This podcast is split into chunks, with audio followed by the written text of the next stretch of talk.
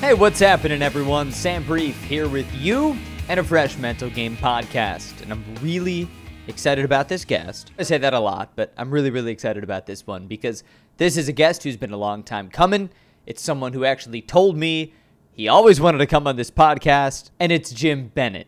He's a pitching coach, he's a manager, and he's a former pitcher, which gives him a lot of perspective on the mental game of a position that I think puts you in the spotlight more than any other position in any other sport. And if you think I'm wrong, I'd love to chat about it. But pitchers are literally on an island. It's drawn out. The mound is a different material than the rest of the field, and everyone's watching. Your name is on the box score.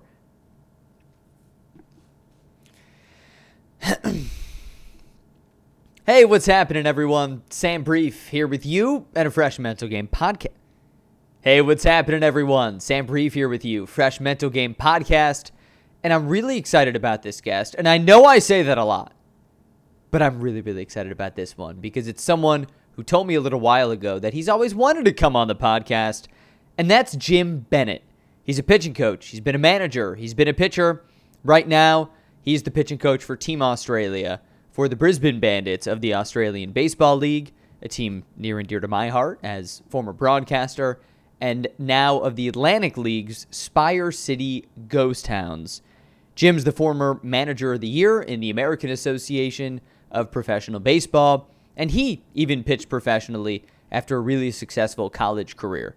So Jim has gone from soft tossing lefty to pitching coach and doing it at the highest level, the World Baseball Classic, where he and Team Australia were extremely successful just this past year, and he'll touch on that and a lot more here on the mental game. Jim's really cerebral, and I've been the broadcaster of the team that he coaches.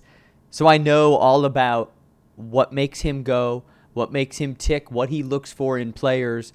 And for him to open his book and tell me about mound visits, what he looks for, what he wants his pitchers thinking, how he coaches them, it's awesome. This is great if you're a baseball nerd, and it's great if you just want to hear a nice guy talk about how to operate at peak performance in anything.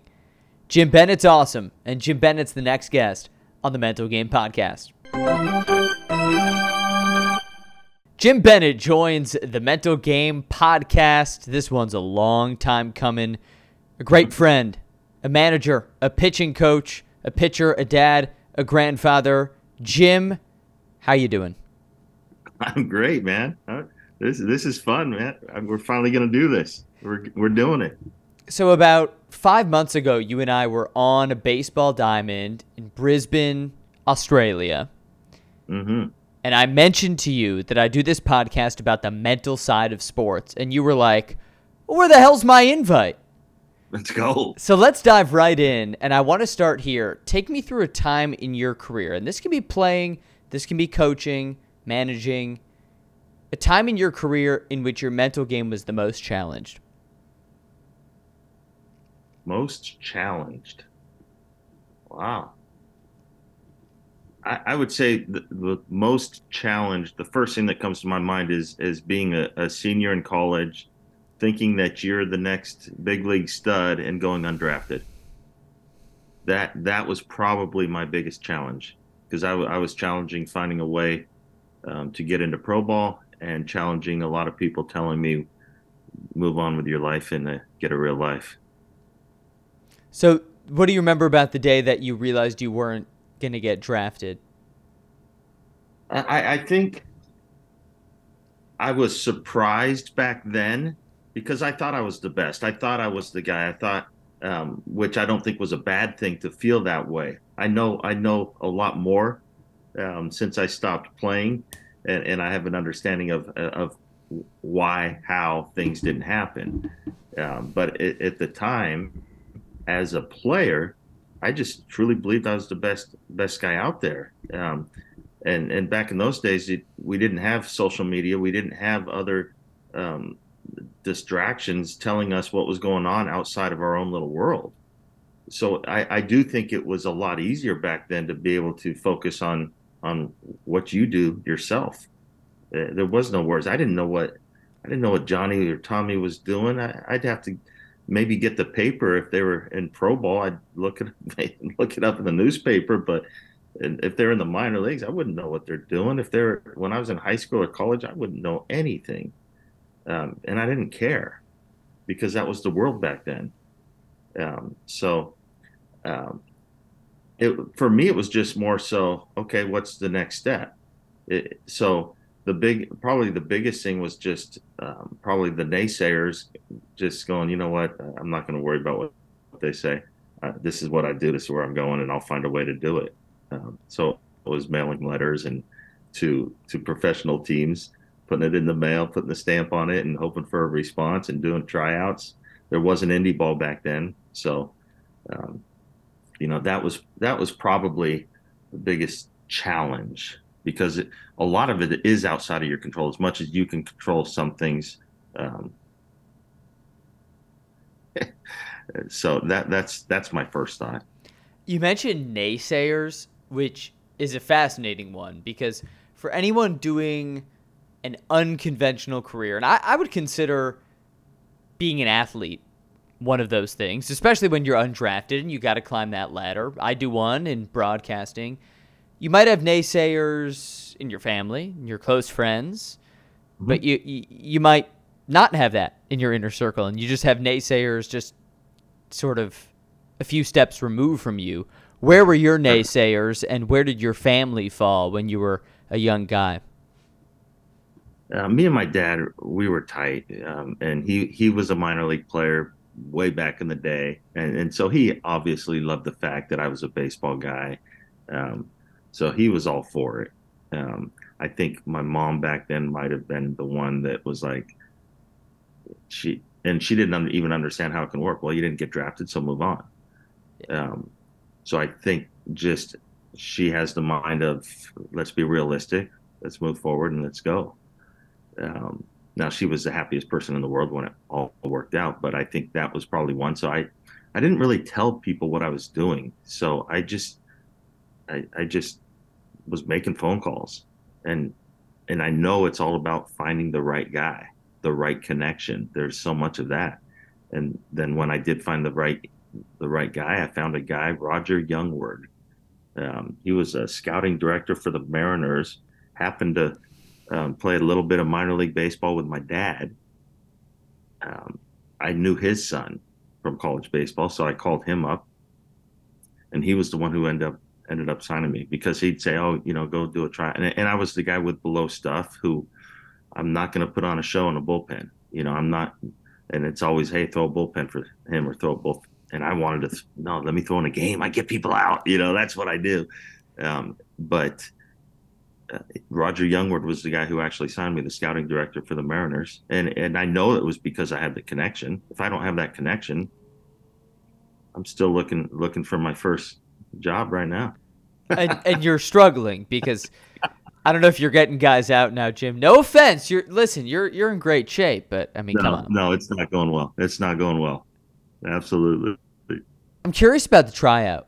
Your first tryout. Like, what what does it feel like? Because for a lot of indie ball guys, and, and for me working with the dogs last five years in the American Association, it's like for a lot of these guys, you're on the mound and that's your tryout. You might know that scouts are watching, you might know that you're going to send this tape to a scouting director, but for it to literally be a tryout and you be on the mound and someone watching you must be a mental trip. What's it like? Yeah, I mean, absolutely. That's what goes through my mind every time guys throw bullpens. I think about, okay, how how can I just uh, um, help them be relaxed and just do what they do? Um, and not feel like they're putting on a show because it's not easy. It's not easy. I mean, um, but saying that to go to the next step, it's not easy to go out and compete either and have to compete every day. So it's as much as it's not easy. Well, if you can't do that, how are you supposed? To, uh, I, I I always like to say, if you can't do this, how are you supposed to play in the big leagues? Uh, I, I always try. That's kind of my. If you can't handle that, how are you going to handle that? So no matter what's thrown at you, um, you and especially as a pitcher, you're going to be the center of attention. And if you can't handle being the center of attention with with the results being on tagged on your back, then it's probably probably ultimately not for you. Oh, you're on an island. I this is why I love pitching. And listen, I'm talking to a freaking pitching coach, so obviously I'm preaching to the choir. But when you say center of attention, I mean it, it is drawn out. You know, there's a grass field, there's a dirt circle, and you are standing on that piece of rubber, and everyone's watching you. I mean, yes, you look at football, and the quarterback's the center of attention, but you know, from a blind eye, you know, 300 feet up, like it's just a bunch of guys in helmets, and that's the dude who happens to have the ball. Pitching, you're the center of attention. So I think it takes that special mentality. Yeah, whether whether it's that you crave the attention or you can block out the attention, whichever whatever personality you are. I wasn't a craving attention type of guy. It was more of I'm focused on what I'm doing. Um, so I when I look back, and it's hard because you know the older we get, the whiter our hair gets. Sometimes we we think the game's the game gets easier, and it's like ah, how come we can't do that? No, the game's tough, man. It's a tough game, and and I always try to remind myself how tough it is. Um, it's that's real. That's just real because when you're the center of attention, you are going to screw up. How do you how do you handle with a failure? it's it's not the fun great games those are those are easy those those you know everybody's jumping on you everybody's happy uh, the next day nobody's talking about it unless it was a, the final game of the championship. Um, so you have to do it again. You have to do do it again. But the things to me that are hard not to hold on to are the mistakes the embarrassments. Everybody that's played this game long enough's been embarrassed. And when you're the center of attention and you can't go out there and throw a strike. You're in whatever those some of the stadiums where they're dropping ball five, ball six, ball seven, and Brisbane's one of them. you know, I mean, that's real. That's real stuff. Are you able to to not let that get to you and not be embarrassed? And when you feel the bunt, you throw the ball out in the right field bullpen. How do you handle that?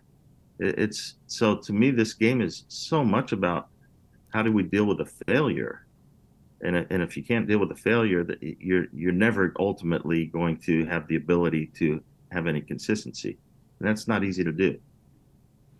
Jim, I'm talking to you as a former pitcher and currently a pitching coach. Uh, you also managed for quite some time, so you've got experience doing both the pitching and the coaching of pitching. So, take me through a time on the note of failure, and you don't have to use names here, but you had a pitcher fail and they had a bounce back, and you saw them either struggle or thrive in the mental bounce back we're talking about. What's something that comes to mind?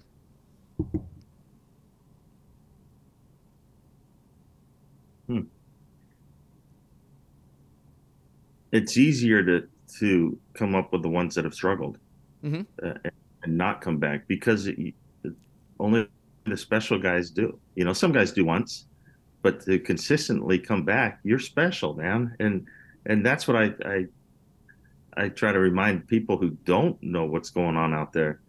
Dude, what these guys are doing day after day to be able to come back after failure, it's not that easy. It, um, but I mean the, the, the it's and it's usually pitching that comes to mind in, in my mind um, when I think of is it a position player?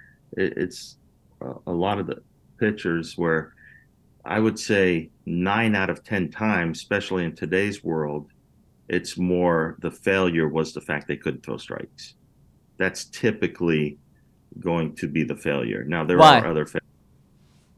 Uh, well, I, I, I, think that that could be a whole nother podcast for a long conversation. I, I think the game's changed, and I don't think it's changed for the better or for worse. It's just changed, and it will keep changing and, and you have to roll with that. Um, it's become a, more of a power game, um, power throws, power hits, um, strength. It's it's become a strength game, and so with with more strength, um, there is I think that there's a fine line of how much strength can we put into this and still have the ability to to be under control.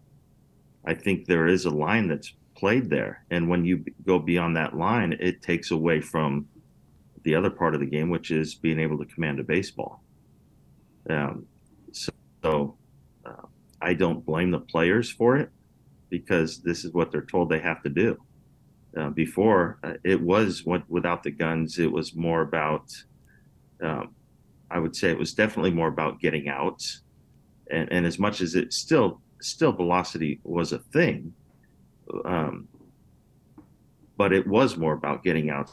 Back when I played, even even um, there's no way I'm playing professional baseball in today's world. Now, uh, who knows? Because you know the the way I would have went about things might have been differently, and I might have focused on the power game, and maybe I would have had ability to throw a little bit harder. I don't know. You'll never know.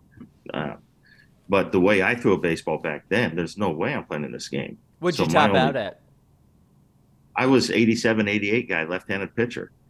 Um, so it was it was more about movement and command. Uh, but in today's world, it you know how many guys are not looking at the scoreboard after they throw every pitch? I mean, we used to make fun of guys for doing that, and now that's just the norm.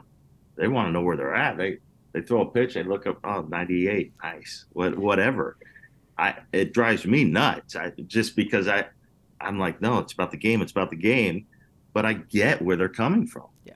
If they're not doing a, a uh, if they're not hitting a certain number, they're being told that, well, yeah, it's just not going to play. Yeah.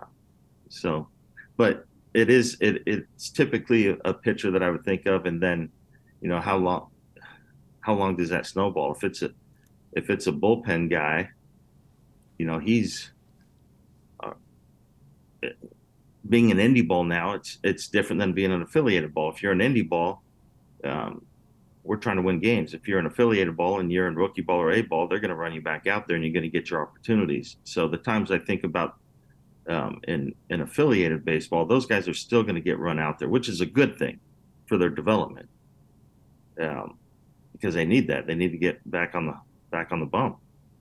Um, but more times than not, if, if that's the issue, that's typically what ends up taking them out of the game eventually. They become prospect you know, you go from the prospect status to suspect, and, and, and they move on from you. There's more names coming in.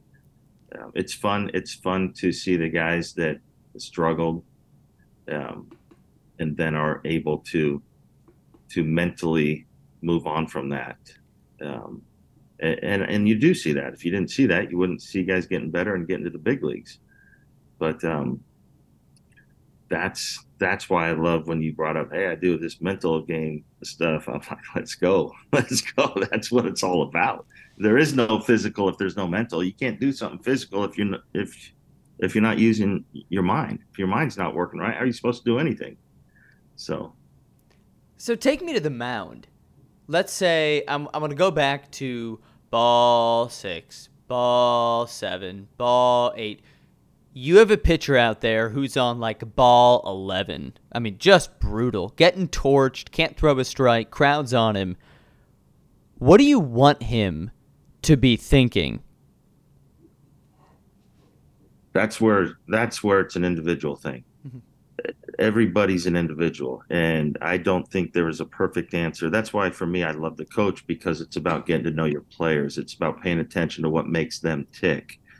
Um, so, I mean, there might be a guy that I might want to drop a joke on and make something funny for him to just reset his mind that way.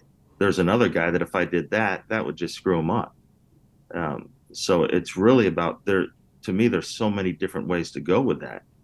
Okay, that, how how do we get that that focus back on the glove and, and have that tunnel vision?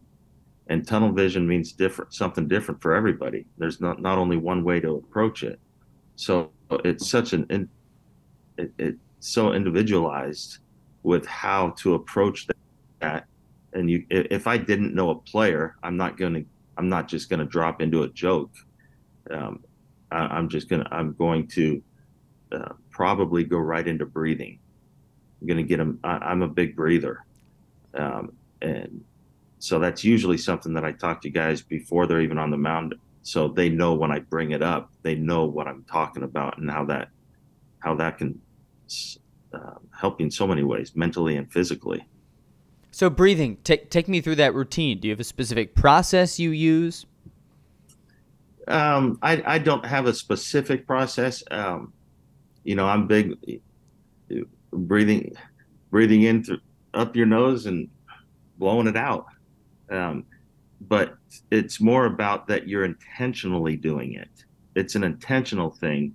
You know, some guys say, "Yeah, I breathe out there," and then I'll watch them, and it doesn't all match up with what they say they're doing. So, okay, it's maybe he thinks he is, but the moment's going on, and, and you forget sometimes. So it's it's more of it's just a process. You know, I wish I was a I wish I was a doctor that could explain the physical side of it and I've heard it many times, and I've heard it enough where I've bought into that side of it.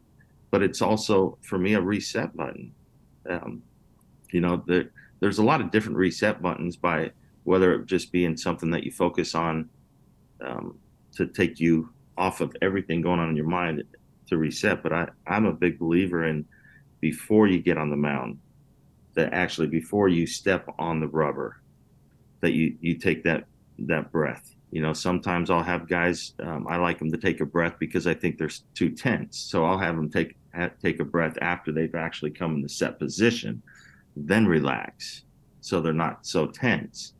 Um, but I I like to do it more so before they step on the rubber, as far as getting off of everything else, lock me back in on the glove.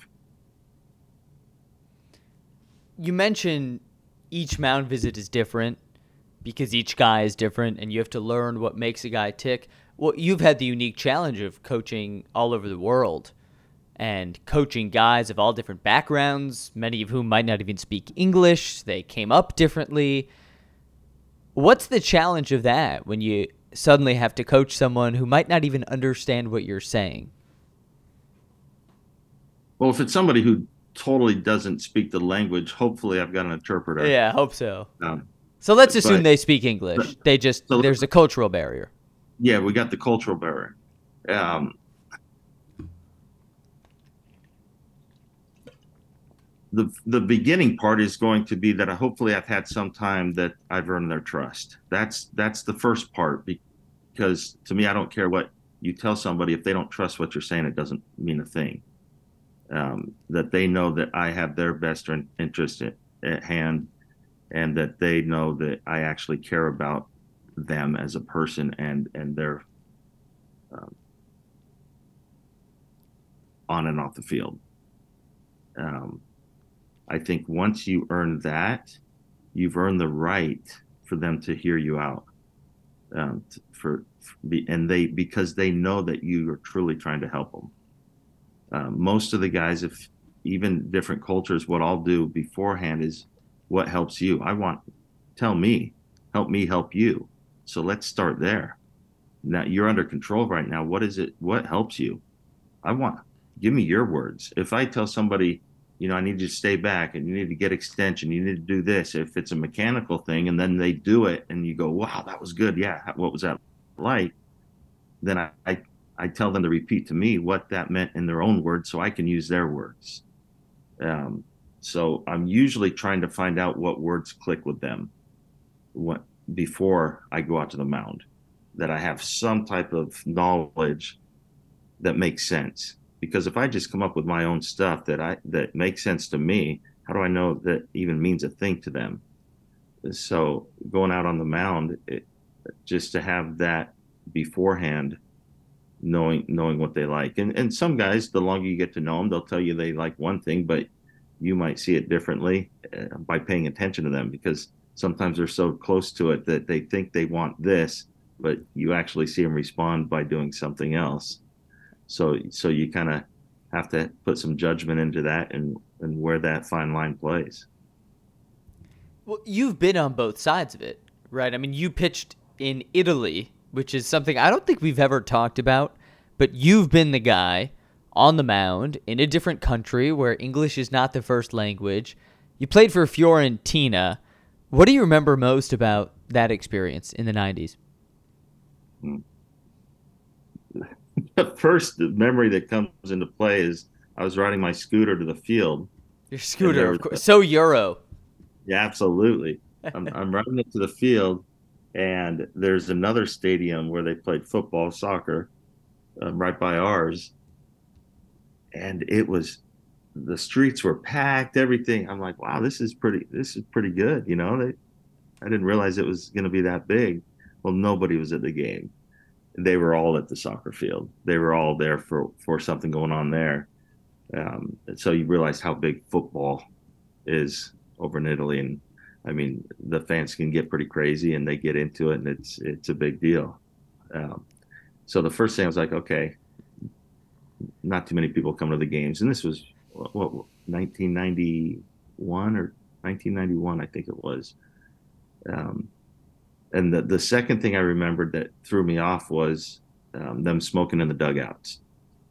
I was like, okay, this is this is what's going on again. It's very Euro, different culture. Yeah, and and for me, anytime you go into another culture, um, the worst thing you can do is say that's how we do things in the states. It, no, I'm not. I'm not going to come tell you how to do things. I'm going to come in and find out what your culture is, and and that way I can start to um, get some build some relationships. So, yeah, the smoking of the dugout that that was a, a big one. Did you ever partake? Yeah.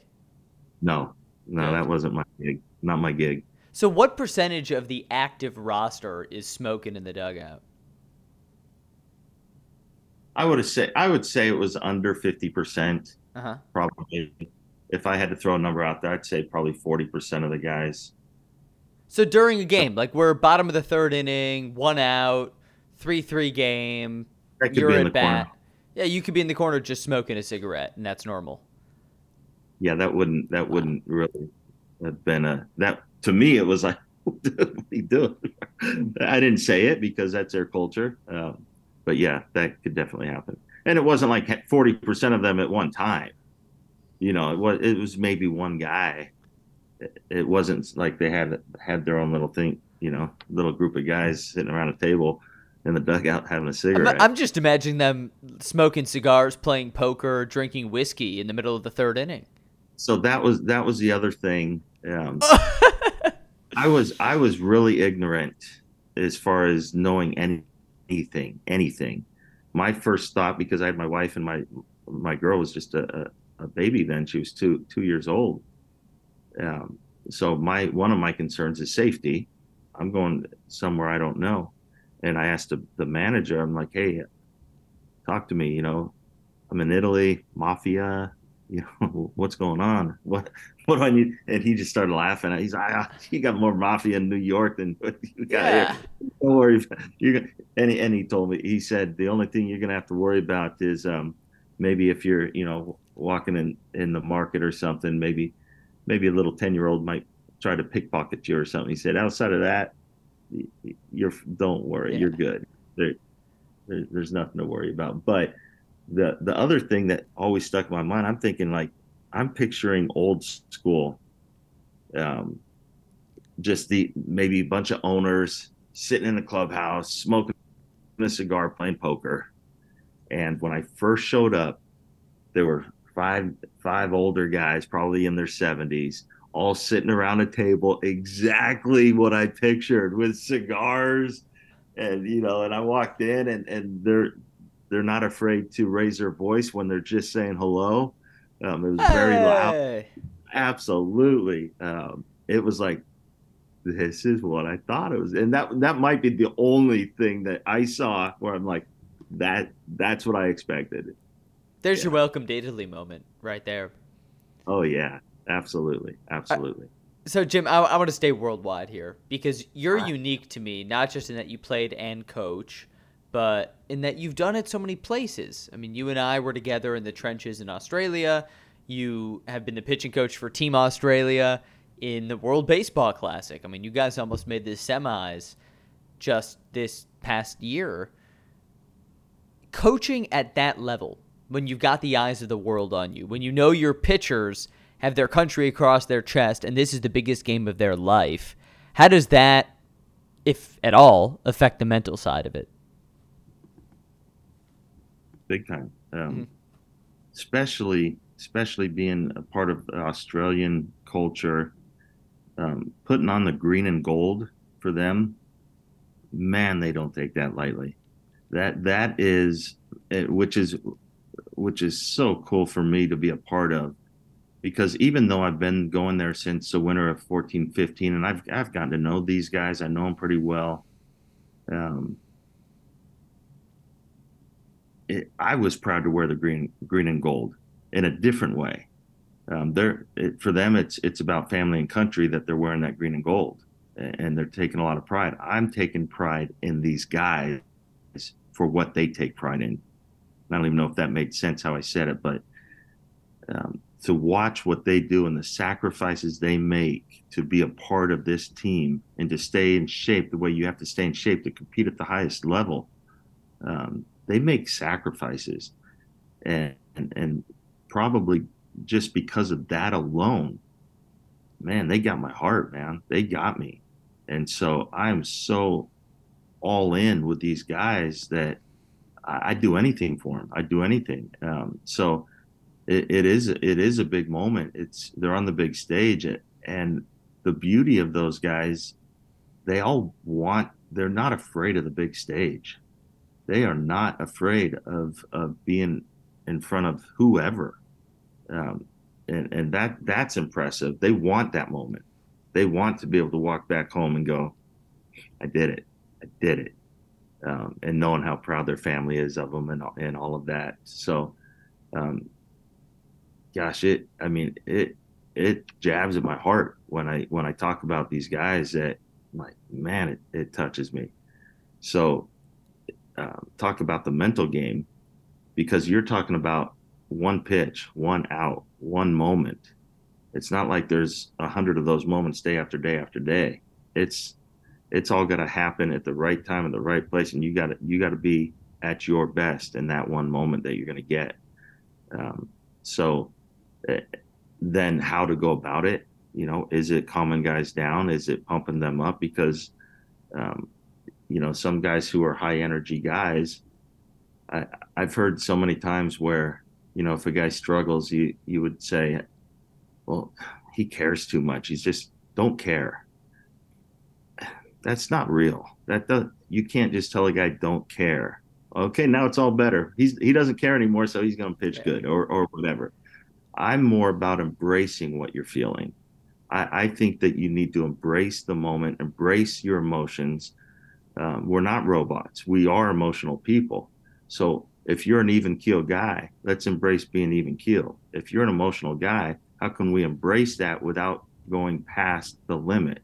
Because I, I'm going to say, whoever you are, that's an asset. Let's make that an asset. Um, but if you take it too far, it becomes a liability. And so those emotions, if they go beyond um, what you can control, now they become a liability. And that's what I, I always encouraging guys to um, try to have an understanding that if they hit that tipping point, is there a key that they can go to? Are they able to notice it? Is, um, or whether it's just me reminding them with a word that word just means, hey, you, you've passed your limit. Pull it back. Pull it back. So you want them to be emotional because you know they're going to be emotional. I want them to be who they yeah. are. And I think when we try to change who somebody is, um, and I've done that before. I when I was younger, nah, he plays off of emotions. Well, that's who he is. Mm. So instead of everybody calling that out as a negative, let's turn it into a positive and embrace what he already is and just know where our limits stand. Coaching pitching, you're coaching people in the spotlight. Now, obviously, mm-hmm. pitchers are in the spotlight every day, but people day to day lives, whatever job they have, they're going to have moments in the spotlight. For me, it's when the game is happening and I'm on the broadcast and I'm the person talking. For someone else, it might be a sales presentation. It might be standing in front of a class teaching. Like everyone has those moments. So, what would you say that an average person can learn from the mentality of a pitcher that might help them in day to day life? I, I would say, I mean, from a from a, a pitcher who's the spotlight, um, no matter how bad it gets, no matter what goes wrong, um, I mean, unless the world comes to an end, you, you're waking up in the morning and it's over. It's over just as much as that winning that championship is over and, and you move forward. Um, so there's nothing too big that that can ruin tomorrow. And if there is, now we need to discuss that and why. Because to me, if if baseball is the biggest thing in your life, you're going to come crashing down. If whatever you're doing in the moment is the biggest thing in your life, you're going to crash at some point. Whether that means the end of your career or after a bad game, man, you're high.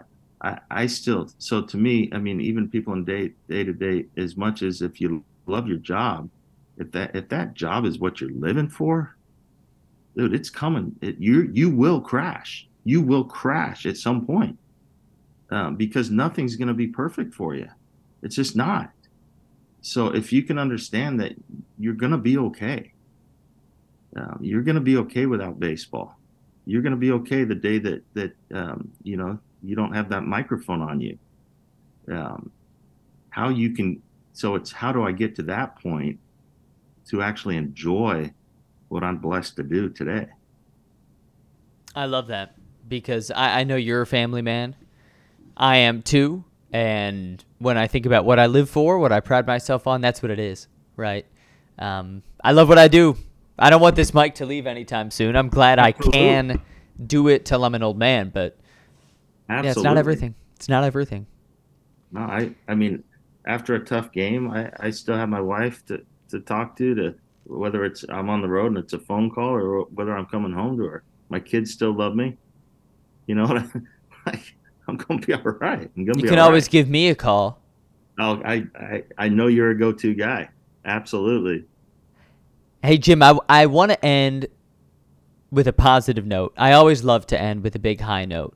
So right. whether it's as a coach or as a pitcher back in the day, not to make you sound old, take me through a big time triumph that you're proud of in your career. A big time triumph.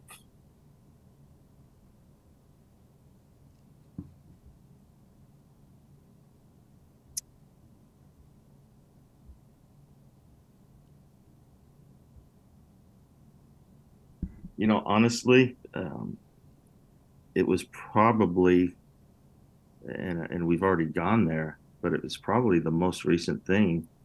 Um, I don't, and it's only getting to the second round but what the Australians did getting to the second round of the WBC and the connection that I have with those guys and knowing what they were feeling in that moment, I mean, I get the chills thinking about it right now. You know, we're we're to the day after and moving forward, we're frustrated that we didn't go to the third round, and we know we could have. But to get to that second round, that was monumental. That was something that um, Australians and those those boys had never had won that first round of the WBC. They never won more than one, one game. So the fact that it was on such a big stage uh, and such a big moment for those guys, that was probably um, the most important win triumph that I've been a part of.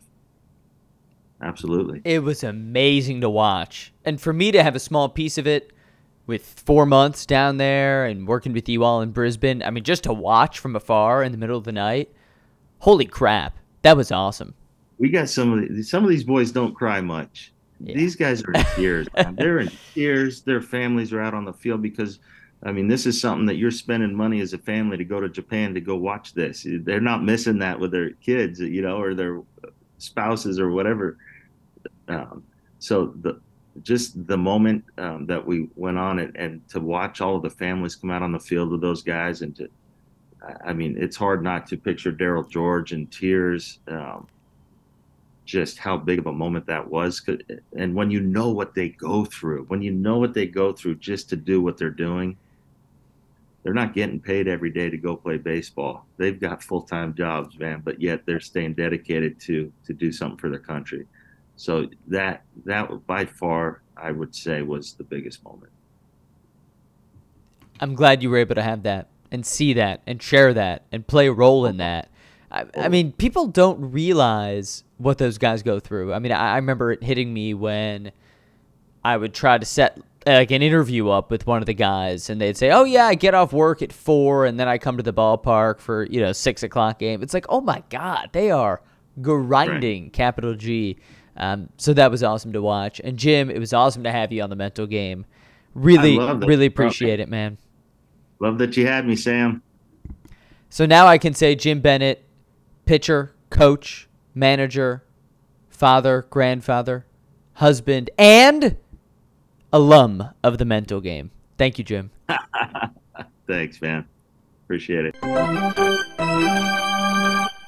Big thanks to Jim Bennett for coming on the mental game, for giving us all sorts of insight and advice and stories, and for giving us all the gift of an image of a bunch of Italian baseball players smoking cigarettes in the corner of a dugout during a game. I mean, that's just beautiful. That's 1980s Italian baseball for you, and I love it. But really, Jim Bennett was a gem of a guest on the mental game, as I knew he would be. So big thanks to Jim, and a big thanks to you as always. You are the heartbeat of this thing. Subscribe, listen, share it, rate it, review it. I appreciate everything that all of you guys can do to help support the mental game. And as always, if there's anyone that you think I should reach out to to have on the mental game, always open to some crowdsourcing, some suggestions. The more the merrier, always. And as always, I'm Sam Brief. Joining from my home studio here in downtown Chicago. And I will talk to you next time on the Mental Game Podcast. Adios.